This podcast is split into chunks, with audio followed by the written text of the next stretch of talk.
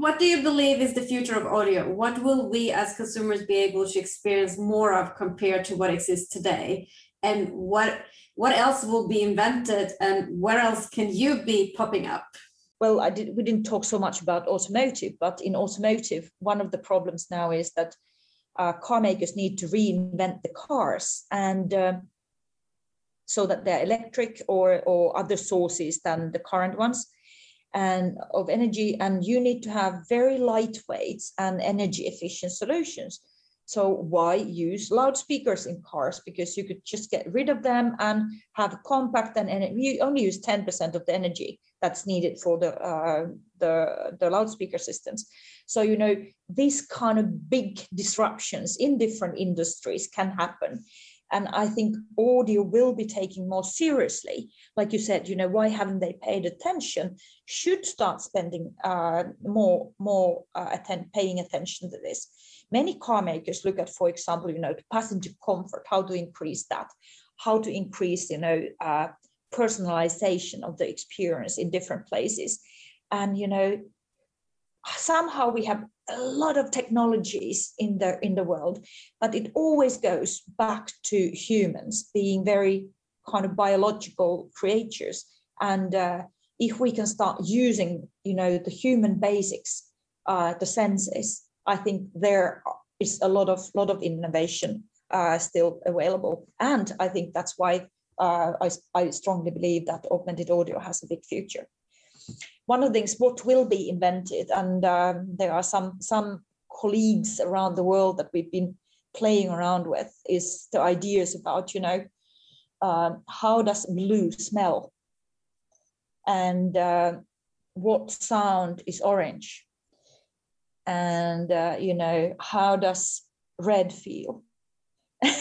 Wow. and, uh, you know, uh, really the sensory integration. You know how we all see things differently. You see green, I see green. We decided to call that green, but it, in our eyes looks different. The same with smells, and the same with uh, you know, human being is a total mystery.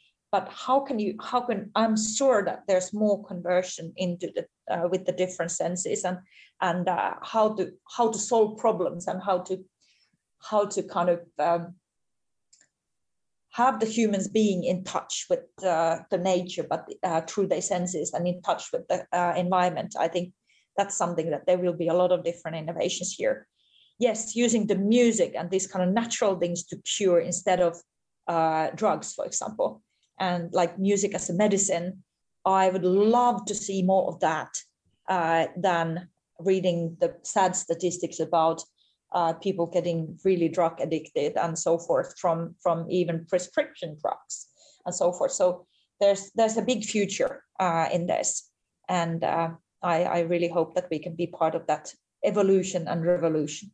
Yeah, that's so cool. And I'm also thinking about if the stores need to innovate a little bit more because people are looking more into like experience or happenings and gamification, then definitely the, the feeling of the sound and the music in a space beyond going to a cinema or a car, but actually yeah. being in a store and experiencing Absolutely. products need to yeah. be felt.